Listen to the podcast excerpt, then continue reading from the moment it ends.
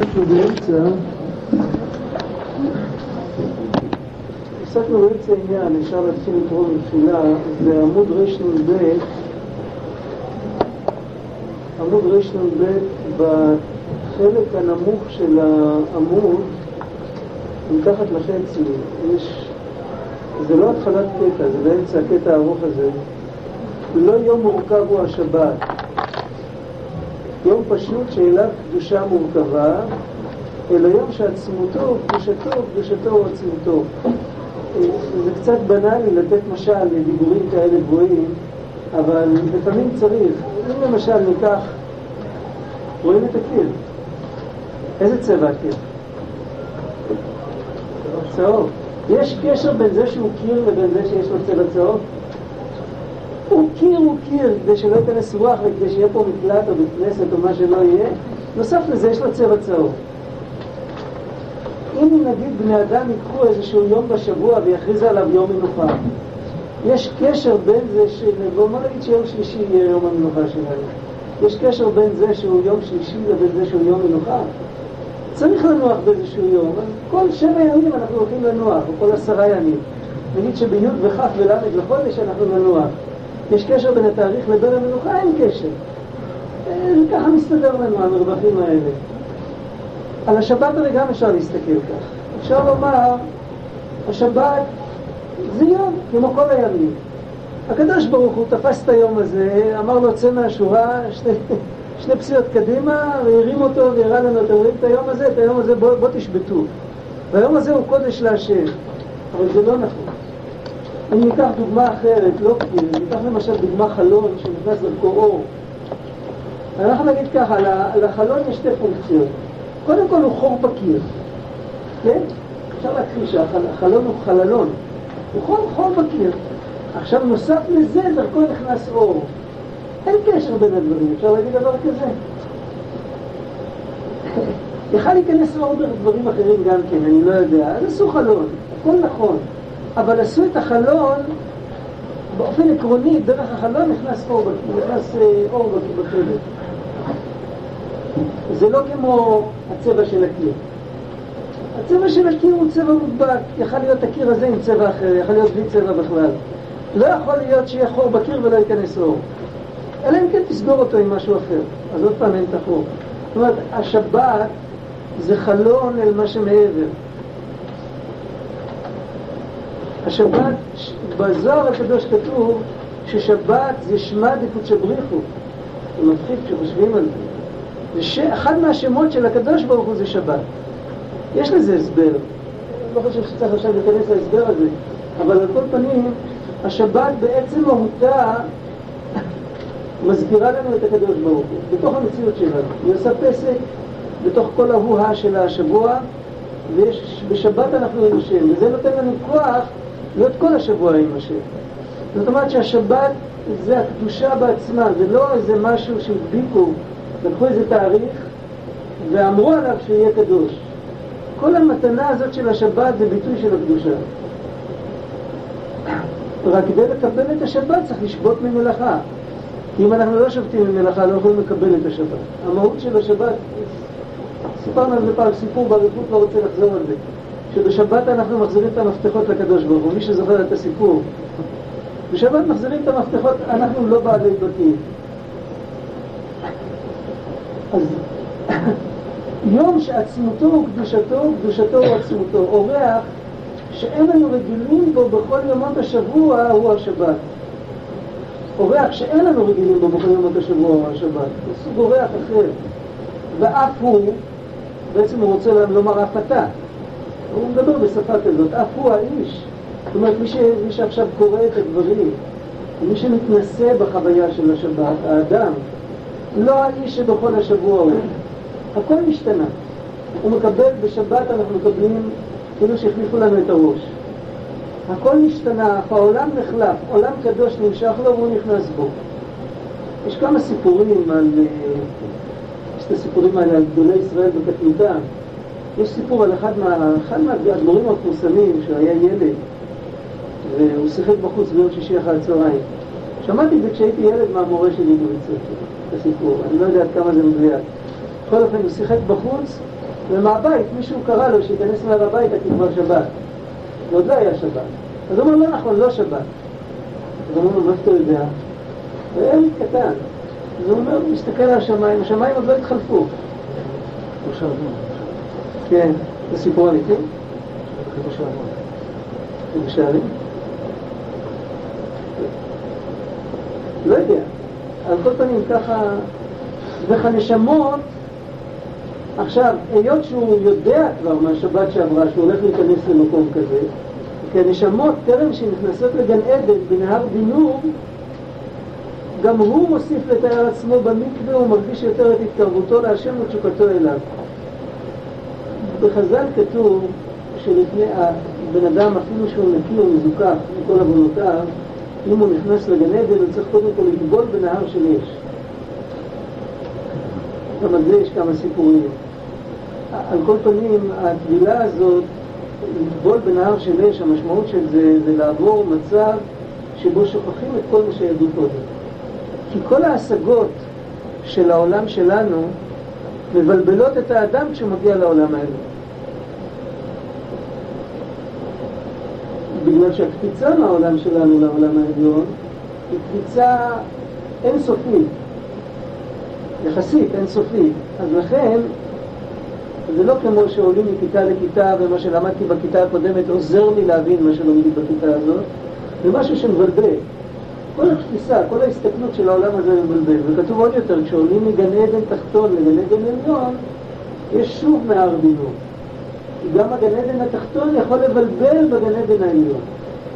אומר, פה הוא אומר שהיהודי לפני שהוא נכנס לשבת, הוא טובל.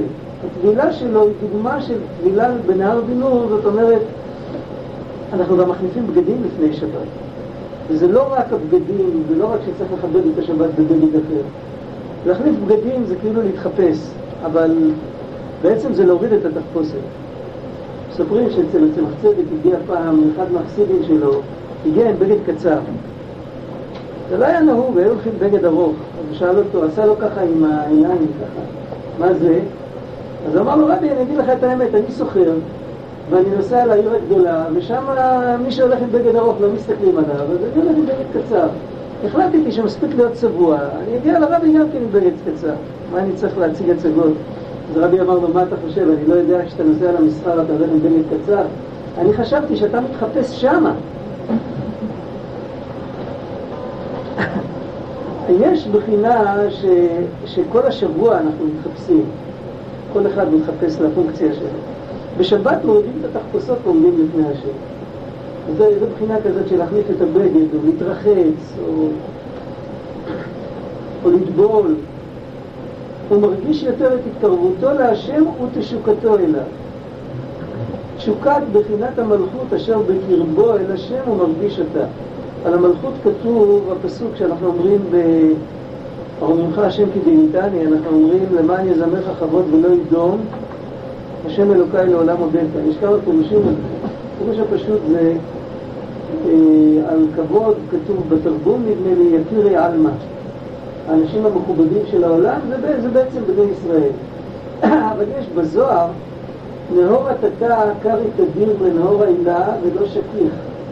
האור העליון קורא תמיד לאור העליון ואף פעם, הגעגועים שלו אף פעם לא, לא משתכחים, מלשון מחמת המלך שכחה. הם אף פעם לא נרגעו, אף פעם לא נרגע.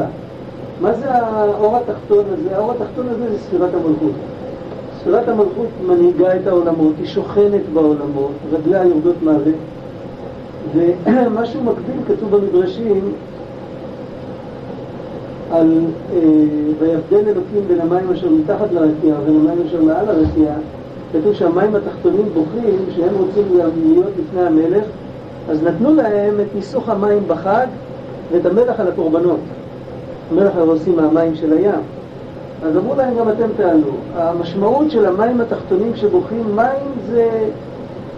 מים זה רגשות, מים זה זרימה, מים זה הנאה, מים אומר הרבה דברים. אז יש מים עליונים ויש מים תחתונים. וכל מה שירד, כל שפע שירד ונמשך ונכנס לתוך העולם שלנו, לתוך התפיסות שלנו, אז הוא יכול להתעוות, הוא יכול לא לשקף איכשהו במקור, הוא נקי. במקור כל, ה, כל התענוגים הם ענפים מלהתענג על השם. איך שזה יורד אלינו, אז זה סתם, זה להתענג על עצמנו. אז לכן, איך שזה נמצא פה, הוא זוכר את השורש. אנחנו לא זוכרים את השורש כי אנחנו בעלי בחירה. אם נזכור את השורש זה יקלקל לנו את הבחירה. אבל כל היתר זוכרים את השורש באיזשהו אופן. זה הבחינה של פרק שירה, שכולם אומרים. וכולם השורש נוגע באיזה מקום, והשורש גורם געגועים. אז המים בוכים, האור בוכה, כל דבר שירד למטה בוכה שרוצה לעלות למעלה. המלכות, הגעגועים של המלכות, אני מדבר רחבות ולא ידום, בשבת כל יהודי יכול להרגיש אותה. אם הוא מכין את עצמו, אם הוא מקשיב, אפשר גם לעבור ליד משהו ולא להבחין. פעם דיברנו על זה שיהודי צריך לחיות כמו גשש. זאת אומרת, ושים לב, משה רבנו אחרי 40 שנה במדבר אומר לבני ישראל, שימו לבבכם לכל הדברים האלה.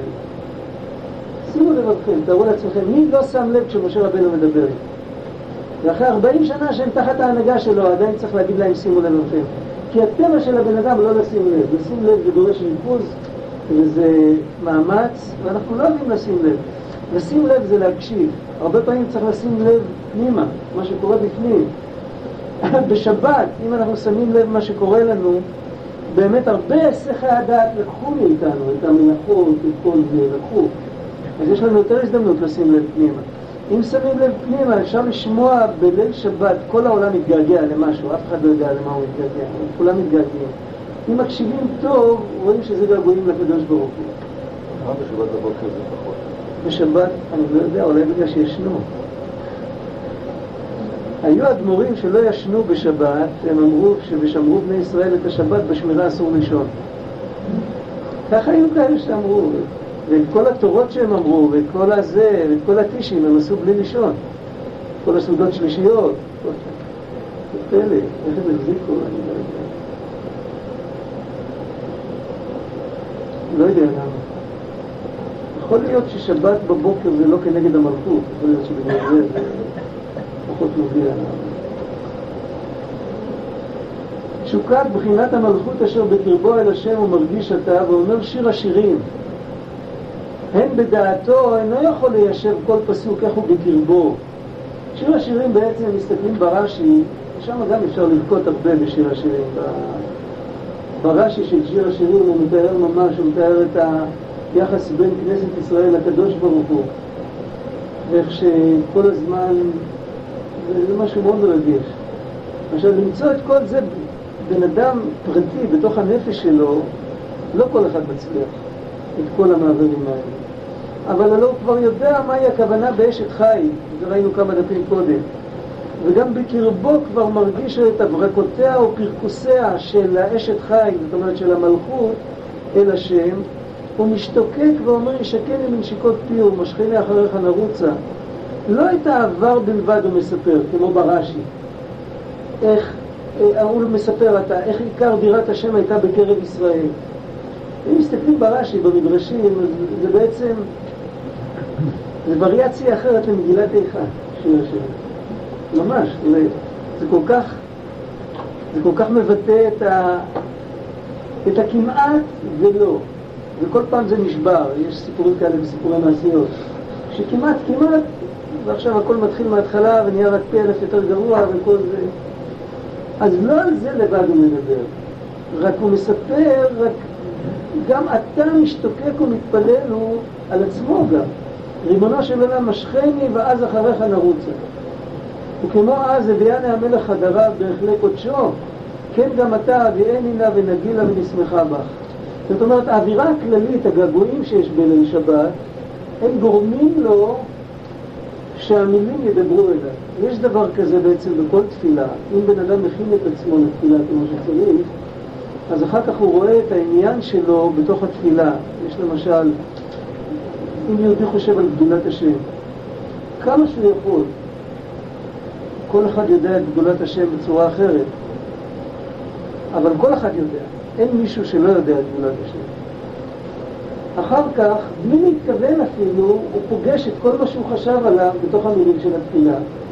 וזה הרבה יותר מדבר אליו, בגלל, בגלל שהוא כבר היה שם. ובגלל שזה הרבה יותר מדבר אליו, הוא מסוגל להתרגש מזה הרבה יותר. זה ההכנה לתפילה יוצרת אווירה מקדימה לפעולה שהוא הולך לעשות לתפילה. הוא יוצר מין אטמוספירה אחרת. הוא נכנס אל התפילה כבר עם אטמוספירה שהיא כבר בכמה רמות יותר עמוקה מה שאם הוא היה מתחיל לומר את המילים. יש דברים שהם דומים, אבל הבן אדם לא יצר אותם, השבת מגיעה מלמעלה. בשבת הקדוש ברוך הוא מכניס אותנו למקום כזה.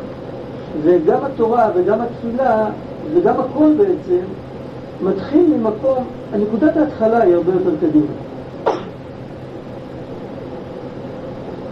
עכשיו הוא, יש כאן שאלה רטורית, מהי כל ההתרגשות?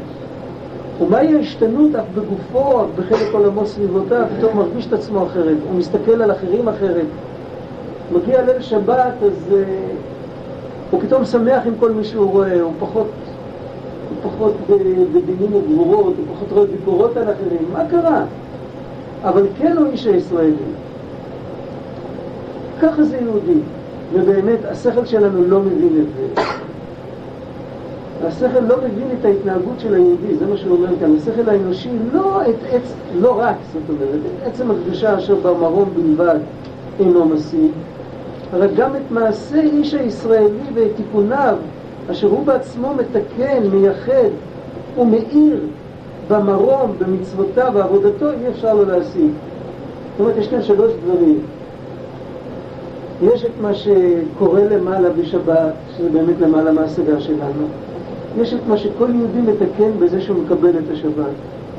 בזה שהוא אומר, אשת חי, לא כמו שהוא אומר, הוא אומר בהמשך, הוא אומר כגבנה, או שהוא... הוא אומר את התפילות, הוא אומר ברוך אתה השם מקדש השבת. זה תיקון חז"ל, זה לא מנהל. ובוודאי שזה עושה מהפכה שלמה, שכל יהודי מקבל על עצמו את השבת. ויש את מה שקורה ליהודי בשעת מעשה פה בעולם, למטה, במצב רוח שלו, בסבר פנים שלו, בכל זה. הכל משתנה. אין סיכוי להבין את מה שקורה למעלה מצד עצמו, מצד השבת. אין לנו סיכוי גם להבין את מה שאנחנו פועלים. עם השכל שלנו אנחנו לא יכולים להבין. אבל משהו מזה אנחנו מרגישים שזה אמת. יש בחינה של תחושת האמת.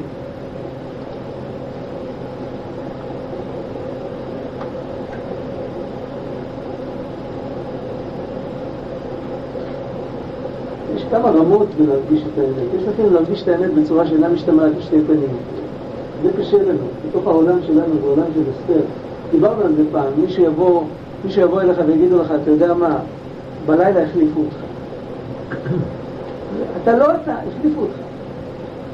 מה נגיד לך כן? אנחנו נוכיח לו, נתווכח איתו?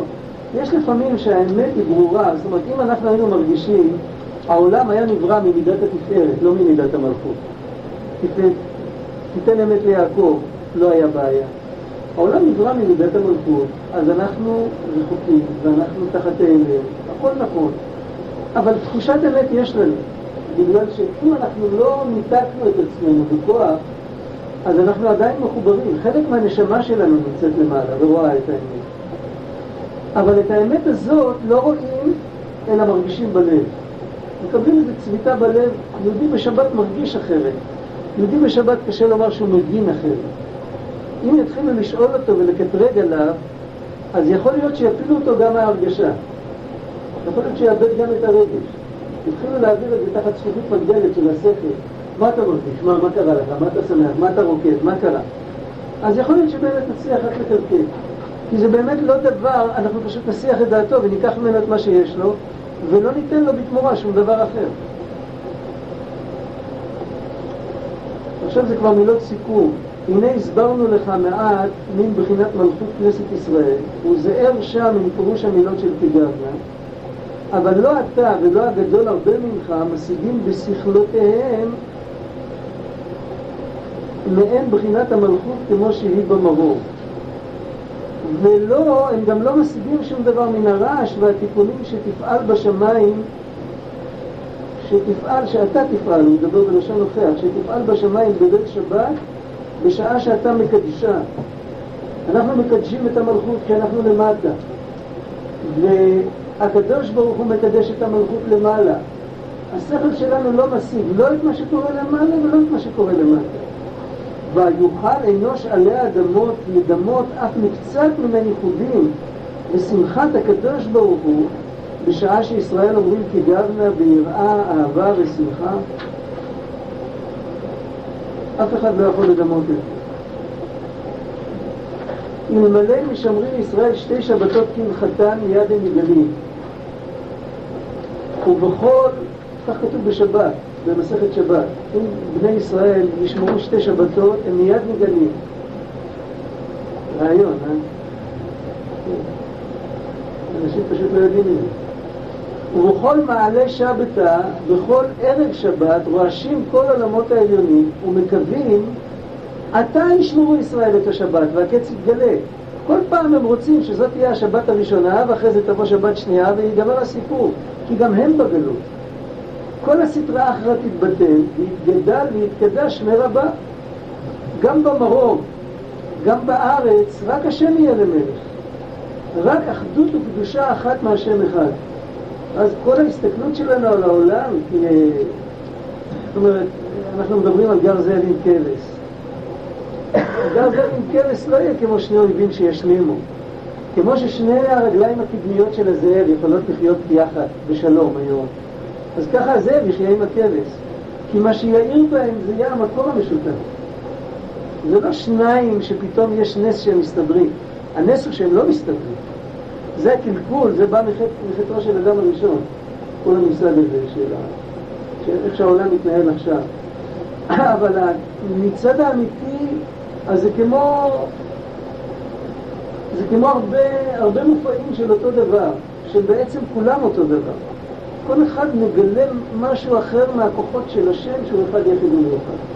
אחד מגלה שהשם יכול לעשות זאב, והשני מגלה שהשם יכול לברוא כבש. אבל הם מגלים את אותו אלוקים. וכל שכן בקל וחומר מדובר להביא רוח חתומה מן הארץ וכל זה. ובאמת, אף כשעוד לא כל ישראל שומרים את השבת כהלכתו, כל איש פרטי בשומרו את השבת מקרב לפי ערכו את הקץ. כל אדם ששומר את השבת מקרב את הקץ. אפילו שלא כולם משתתפים ו... ולכאורה מה זה שווה, אי אפשר להשפיע על כולם, אז מה, למה לעשות מאמץ? זה לא נכון. והאם ישיג זאת שכל האנושי, ומי הוא האיש אשר בניצוץ הגאולה שהוא עצמו גילה יביט? אפילו את הניצוץ הקטן הזה של הגאולה שאנחנו עשינו עם השבת שלנו, הפרטי, אפילו את זה אף אחד לא יכול, לא יכול להשיג. עין לא ראתה אלוקים זולתך. עכשיו, הנקודה כאן היא אותו דבר, מדוע באמת כל אחד ששומר את השבת, אז הוא מביא גאולה לעולם? כתוב מלא שמרו ישראל שני שבתות, כל ישראל. לא כתוב שם כל ישראל, אבל ישראל בפשט זה כל ישראל. אבל ההסבר הוא אותו הסבר כמו עם, ה... עם הנמר והכבש, אותו הסבר. כל ישראל זה קומה אחת שלמה. וכשבן אדם אומר את האמת בחצי פה, ועם החצי השני הוא ממשיך לשקר, השקרים שלו כבר יכולים הרבה פחות להזיק. או במרכאות יכולים הרבה פחות לעזור לו, כי הוא כבר גילה את האמת. זאת אומרת, כשחלק מעם ישראל, חלק מהישות הענקית הזאת שנקראת עם ישראל, עושה את האמת, מדבר את האמת וחושב את האמת, זה משפיע על כולם. כי זאת האמת. ועל השקר יש הרבה פחות כוח. החושך לא יכול להתקיים במקום שיש אור. כל מה שאנחנו לא רואים את זה בגלל שאנחנו נפרדים בתודעה שלנו, כל אחד הוא ישות בפני עצמו. אחד הוא כזה והשני הוא כזה, וכל אחד יש לו, יש לו גם, יש לו גם את הקבוצה שהוא שייך אליה, ואת המגירה שממנה הוא יוצא ואליה הוא נכנס, ואת הצבע של הכיפה, וכל מיני קשקושים כאלה. ואחר כך עוד הוא בעצמו, עם החברים הכי טובים שלו, אז הוא גם כן לא מסתדר, כי זה הוא. אז כשאנחנו במצב הזה אנחנו לא רואים כלום, אבל כשאנחנו באמת, אם מאיר לאדם נקודה של אמת רגע אחד, אפשר להרגיש את זה כשאומרים השם הוא האלוקים במוצ... בסוף יום כיפור, אז מרגישים את זה ממש חזק. אפילו לא בכותל ולא במקומות קדושים, סתם ככה בבית הכנסת השכונתי, פתאום מרגישים אחרת, כי אז מתגלה באמת איזו נקודה יותר גבוהה.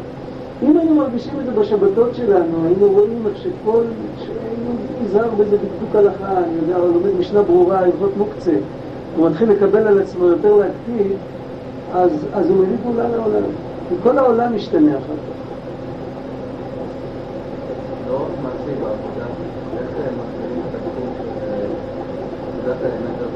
שאלה, הוא... כל מפגש עם משהו בבריאה יהיה כל כך ברור,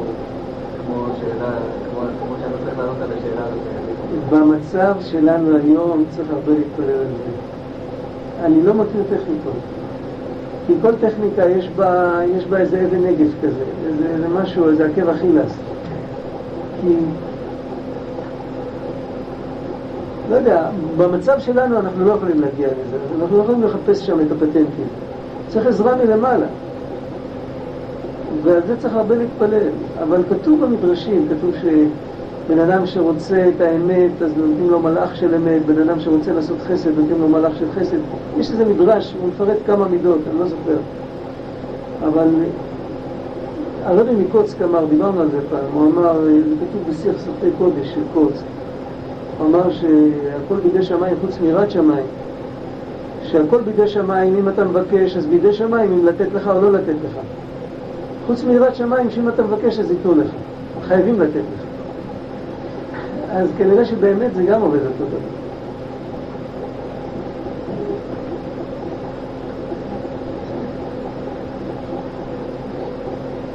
כי אנחנו, אנחנו רוצים את האמת, זה עדיין לא באמת. אם היינו רוצים את האמת באמת, היינו מקבלים אותה. אנחנו רוצים את האמת בשביל להתקדם. בתפילה לא עושים חשבונות, התפילה נקראת רחמים, ביי רחמי. כשאנחנו שמים את עצמנו מתחת לשפע של מידת הרחמים, לא מסתכלים עלינו עם זכוכית מגדלת כזאת, אם זה כן היה, למרות שרחמים זה גם אמת, אבל זה האמת של הקדוש ברוך הוא, זה לא, זה לא אמת ש... להפך, אנחנו מעוררים רחמים, אז יגידו, בסדר, אדרבה, יותר רחמנות עליו. אם אפילו את האמת הוא מבקש בשקר, אז איזה רחמנות עליו? אמר האדמו"ר הרייץ, יש מחרתיים, מחרתיים היורצייט שלו.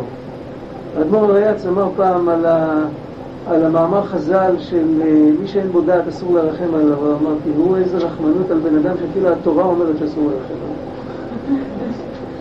שם הפשט הוא אחרת, לא משנה, אבל... הפשט הוא שם שאסור לתת לו שפע, כי אם השפע יעשה שטויות ויזיק לעצמו. אבל הוא דיבר באופן כללי, אז באמת... אז אדרבה, אם זה גופה אפשר לעורר רחמים יותר, תראה ריבונו של עולם, אפילו את האמת אני לא מחפש באמת.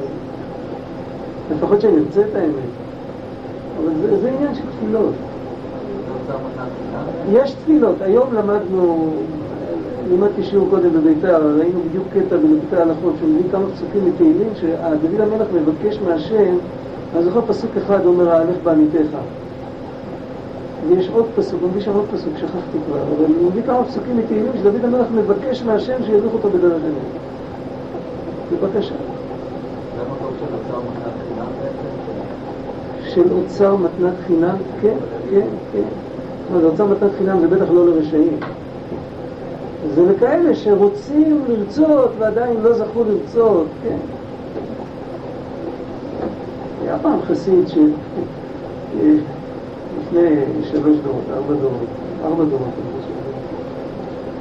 מישהו נפרד, באומן על הציון, מישהו נפרד ממנו, כשהוא אמר את היהי רצון של לפני תהילים, הוא אמר מאוצר מתנת חינם חנני. ואחרי שעה הוא חזר לשם, הוא מצא אותו עומד עוד באותם מילים. הוא אמר, שעה שלמה הוא אמר, מאוצר מתנת חינם חנני. יש ברבי שמחה פוני מפשיסטה מספרים שפעם אחרי צהריים שלם של יום קיץ הוא אמר לב טהור ברא לי אלוקים ורוח נכון קדש ותרביע זה גם סוג של בקשת אמת פשיסחה זה כאילו זה עבודה חריפה כזאת מה אתה מבלבל במוח לקדוש ברוך הוא לכאורה ככה עולה בדעתנו אתה רואה שגם שם זה היה היה נקודות שהיה צריך להתפלל אין, אין מה לעשות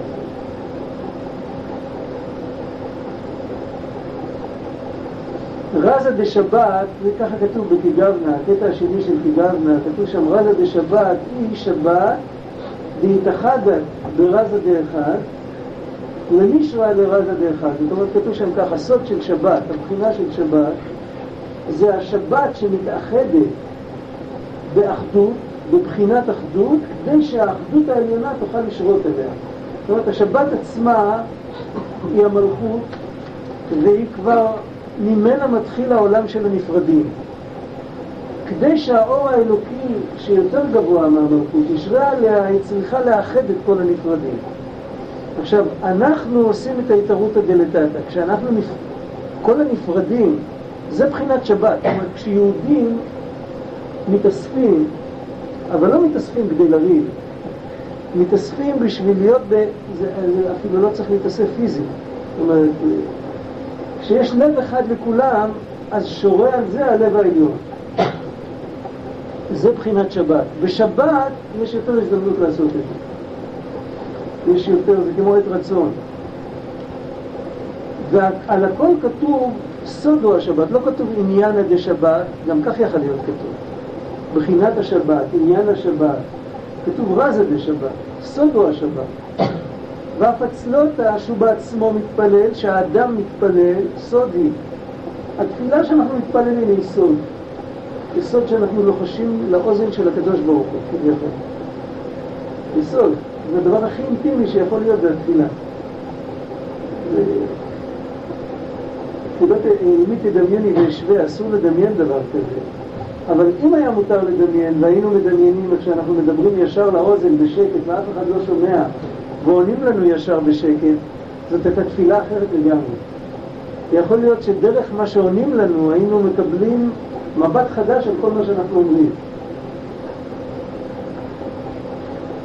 מתאחדת היא בחינת המלכות בליל שבת באחדותה. המלכות בליל שבת, שזה הכל אותו עניין, המופע של המלכות בזמן זה ליל שבת. באחדותה היא מתאחדת באחדותה בהשם אחד, קודם כל היא מתאחדת בעצמה, ואחר כך היא מתאחדת בהשם אחד, ברזה דהשם אחד ושמו אחד. מה זה שמו? איזה ספירה נקראת בשם שם? המלכות. המלכות נקראת שם.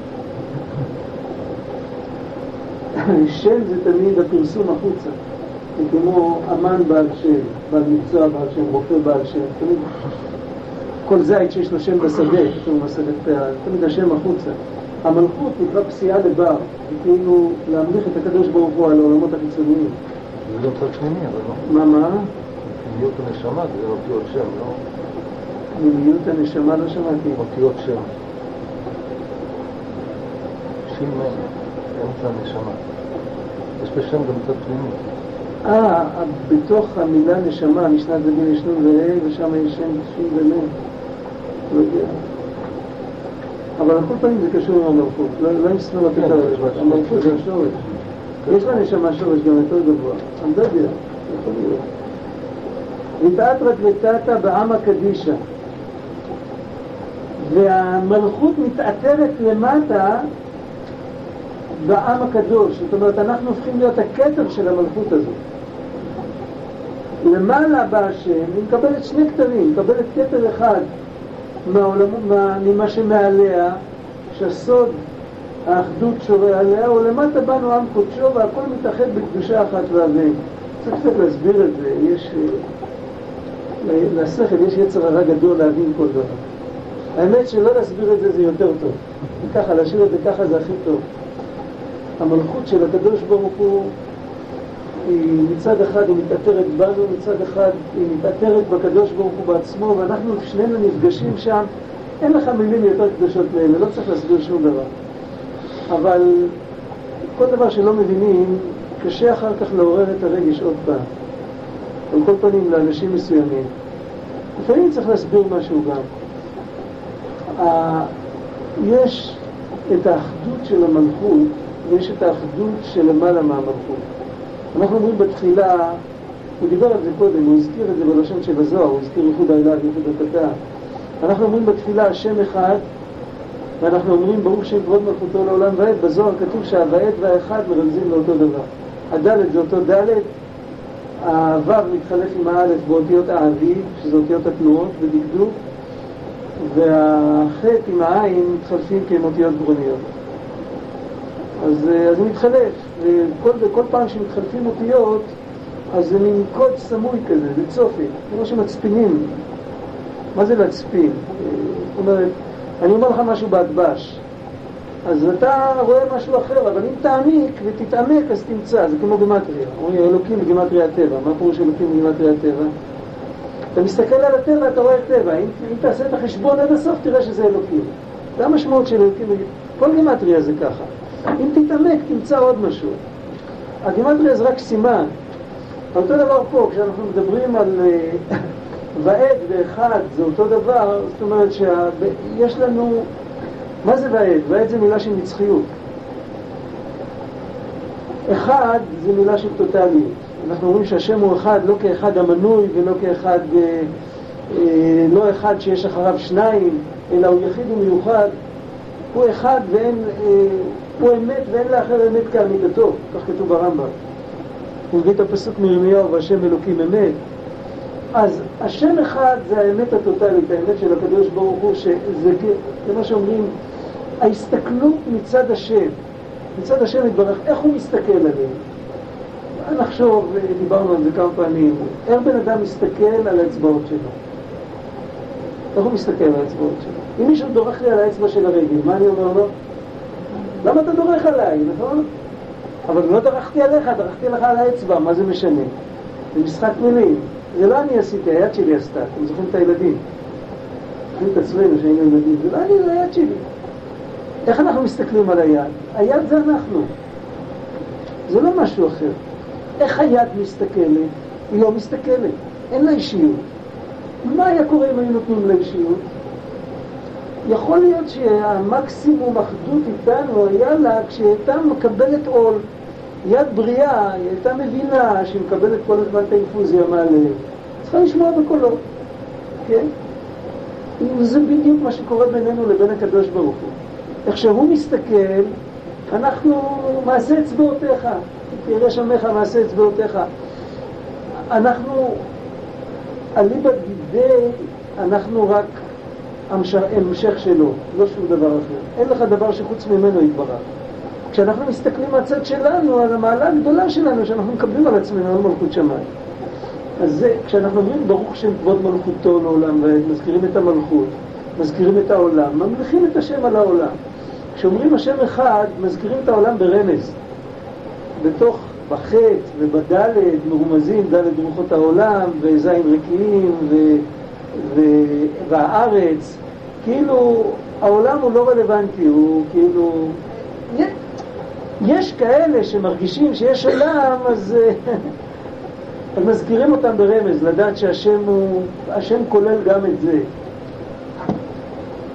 איך אפשר לגשר על שני תפיסות כאלה? זה מאוד רחוק, זה ממש רחוק.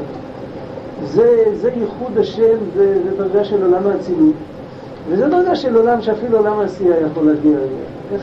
אפשר לעשות את הגשר? אז זה מה שאמרנו קודם, שהשבת היא כמו חלון. השבת עושה את הקשר. ובני ישראל עושים את הקשר. אם תמצא לומר, זאת אומרת, אפשר לומר, שכל המציאות שלנו כיהודים בעולם זה לבנות את הקשר הזה. כי לקבל עול מלכות שמיים גם גוי יכול. עובדה שנתנו לו מצוות. אם הוא לא היה מסוגל לקבל עול מלכות שמיים, לא היו נותנים לו מצוות כדי להכשיל אותו. ויש הרבה שמקיימים את המצוות. אז הוא יכול לקבל עול מלכות שמיים. והיהודי מצד אחד נשמתו מגיעה מהמקום של הייחוד העילה, מצד שני הוא מתהלך פה על הקרקע כשאר, כשאר כל היצורים הביולוגיים, כשאר כל האלה שמסתובבים פה, והוא יכול להזדהות גם עם התחושות שלהם. הוא יכול להגיד פה חיבות ידי, הוא יכול להגיד אני ואפסיות. יש לו, הוא מעבר בין העולמות היהודי. אבל היות שהוא בכל אופן, הוא בתוך המציאות, והנשמה בתוך הגוף, אז הוא צריך את השבת. בשבת נפתח לו חלון למקום אחר. אז כשנכנס השבת, וככה זה תמיד, כל דבר, הרגע הראשון שלו, כולל בתוכו את כל השנה כולה נמצאת בתוך, ה... בתוך ראש השנה. כל התורה נמצאת במילה בראשית. יש אפילו וורט כזה שאומר שכל הכל נמצא בבית של בראשית ובנקודה שבתוך הבית של בראשית. לא יודע, אבל הכל, הנקודה היא לא כתובה בספר.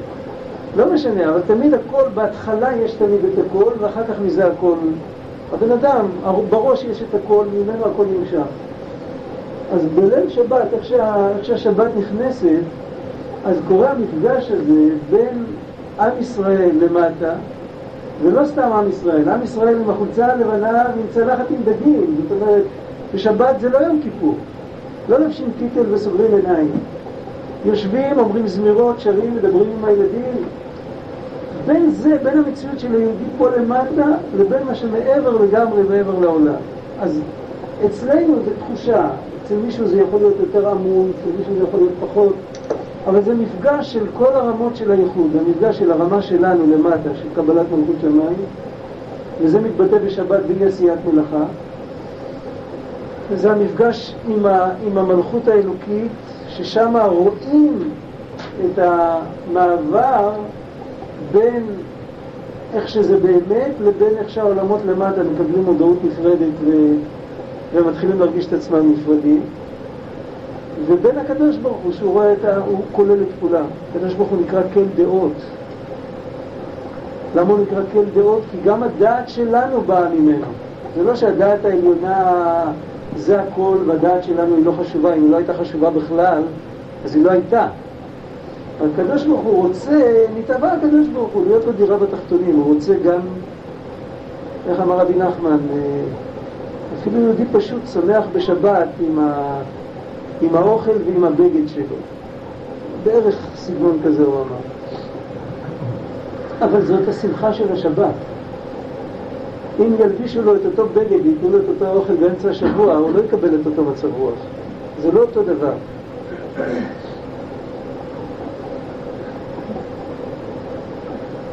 אני רואה עכשיו את הקטע הזה עוד פעם, לא יודע אם נבין, יכול להיות שההסבר הזה רק מקלקל, אני לא יודע. אבל רזה דשבת, צלותא דמעלה שבתא ברזה דאחד, סודו השבת. ואף הצלותא שהוא בעצמו מתפלל סודי, מה שהאדם מתפלל גם סוד.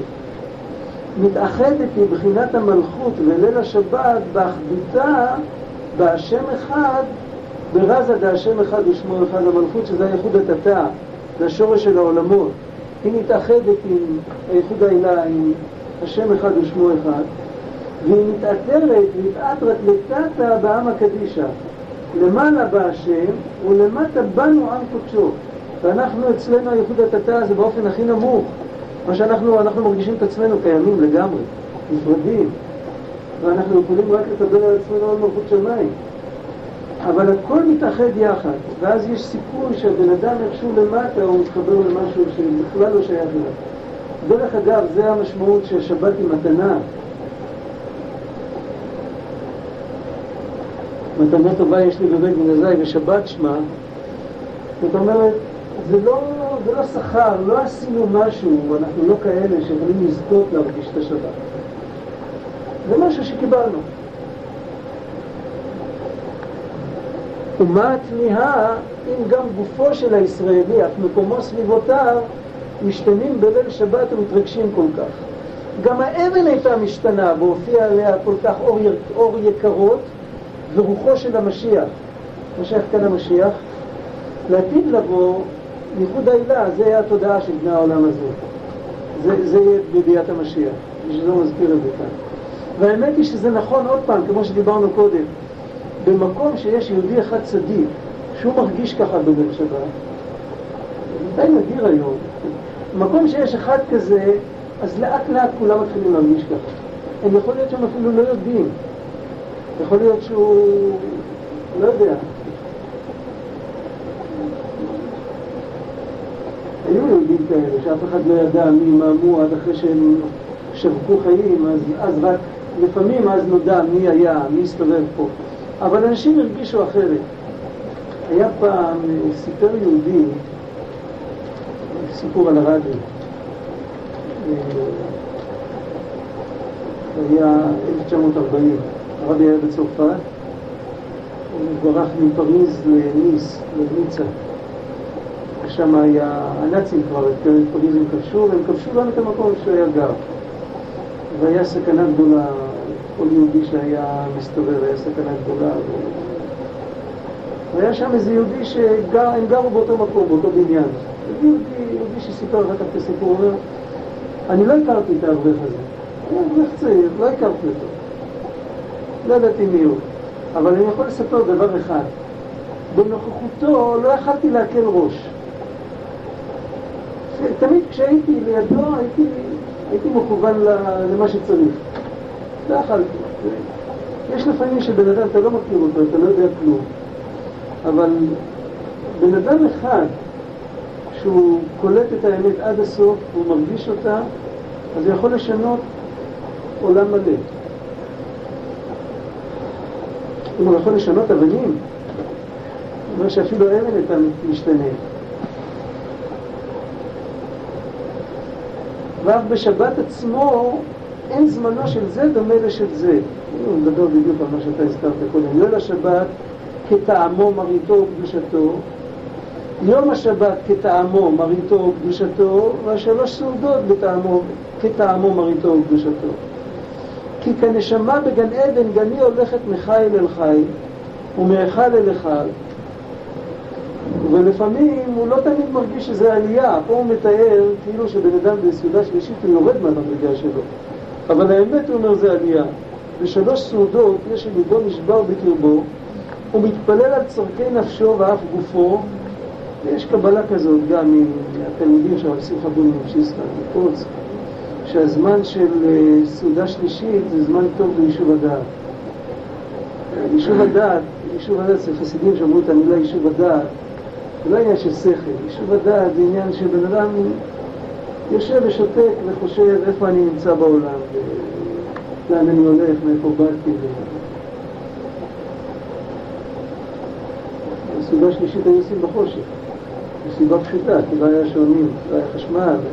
בהתחלה לא היה חשמל, אחר כך לא היה שעוני חשמל. אז אה, היו עושים בחושך, וכל אחד היה כאילו יושב לבד, היו כולם יושבים מנגדים, אבל כל אחד היה בפני עצמו. אז לכאורה זה, זה נפילה גדולה אם בן אדם יושב בסעודה, בשיא השבת, ברבא דרבי, בסוף, הסוף הוא גם כשיא. אז הוא יושב, מתפלל על צורכי נפשו, צורכי גופו, לכאורה הוא היה צריך לחשוב עכשיו על הכלל, על גלות השכינה, על, על להתקרב לקדוש ברוך הוא באופן כללי, מה הוא חושב על עצמו? אז הוא אומר, לא שבירת הלב של נפילה היא, ולא של ביקרות הרוח, חס ושלום, אדרבה, של התרפקות הבן על אביו, למשל לבן מלך שמתרחק מאביו, וחסר לו הכל, באמת עיקר חסרונו וצורכו הוא אביו. חסר לו בעיקר את האבא, לא דברים שהאבא נותן, אבל כיוון שהוא כל כך מוטרד ומורדף, אי אפשר להבחין בין דאגה לדאגה לדעת מה חסר לו יותר. הוא לא עושה אפילו את, ה... את החשוב פחות וחשוב יותר. הוא כל כך מוטרד, סבך אחד של יגונות מעיק על ליבו ונפשו מרה לו.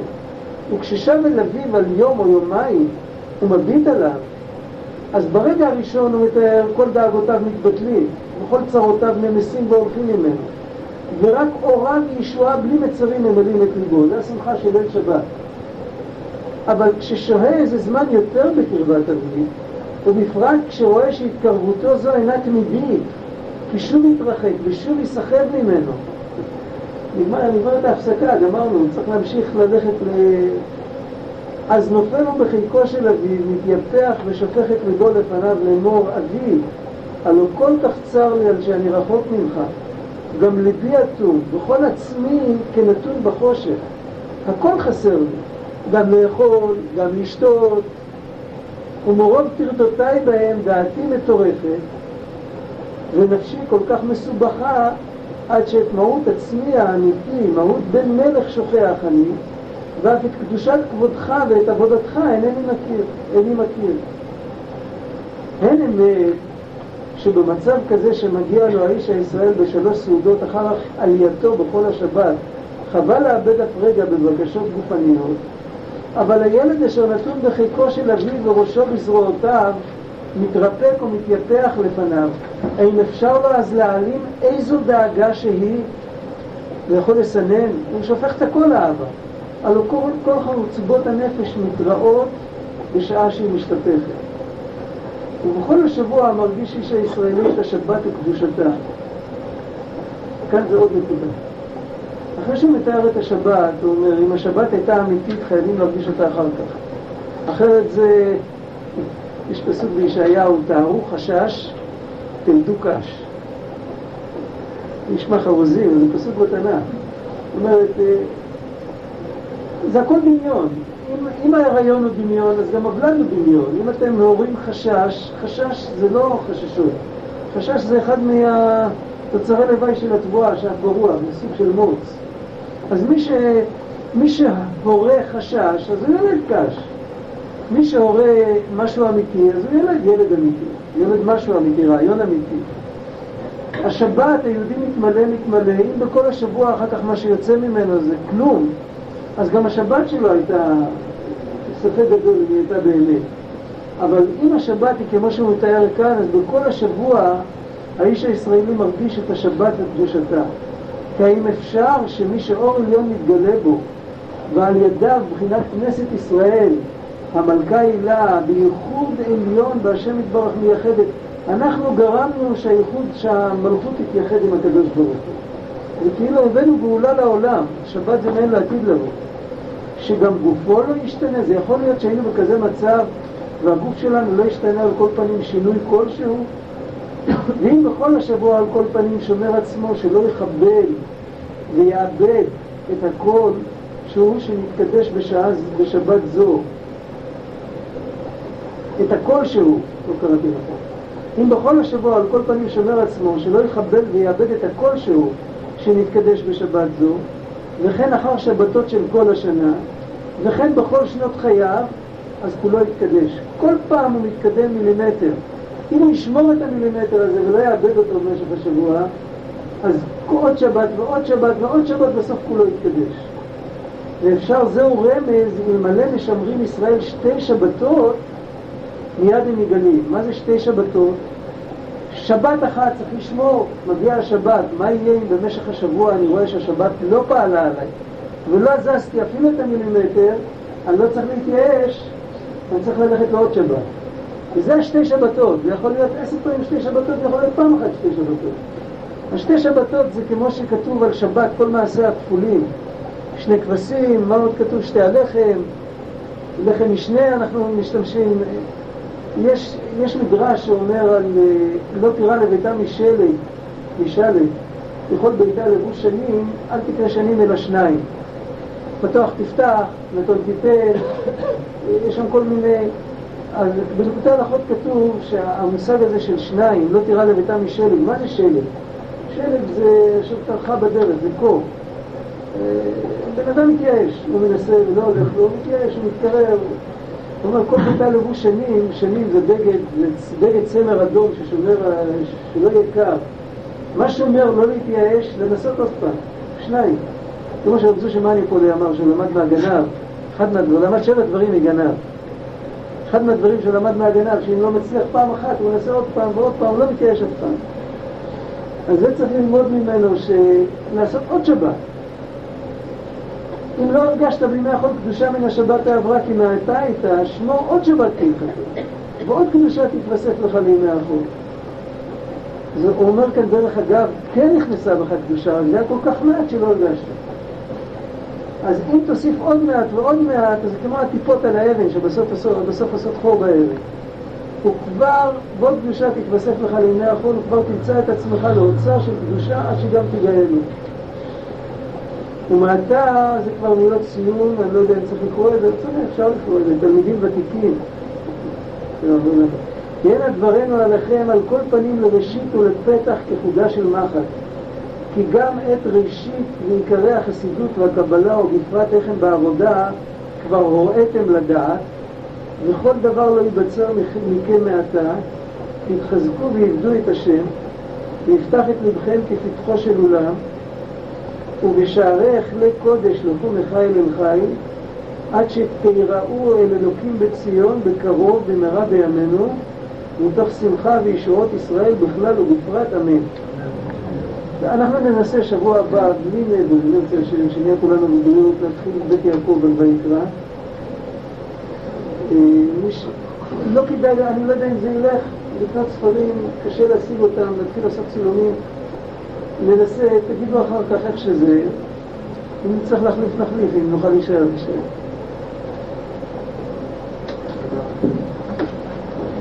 ספר פשוט, התכוננו לקדם אינטגרטיבית ונפלאה, אבל לא נורא.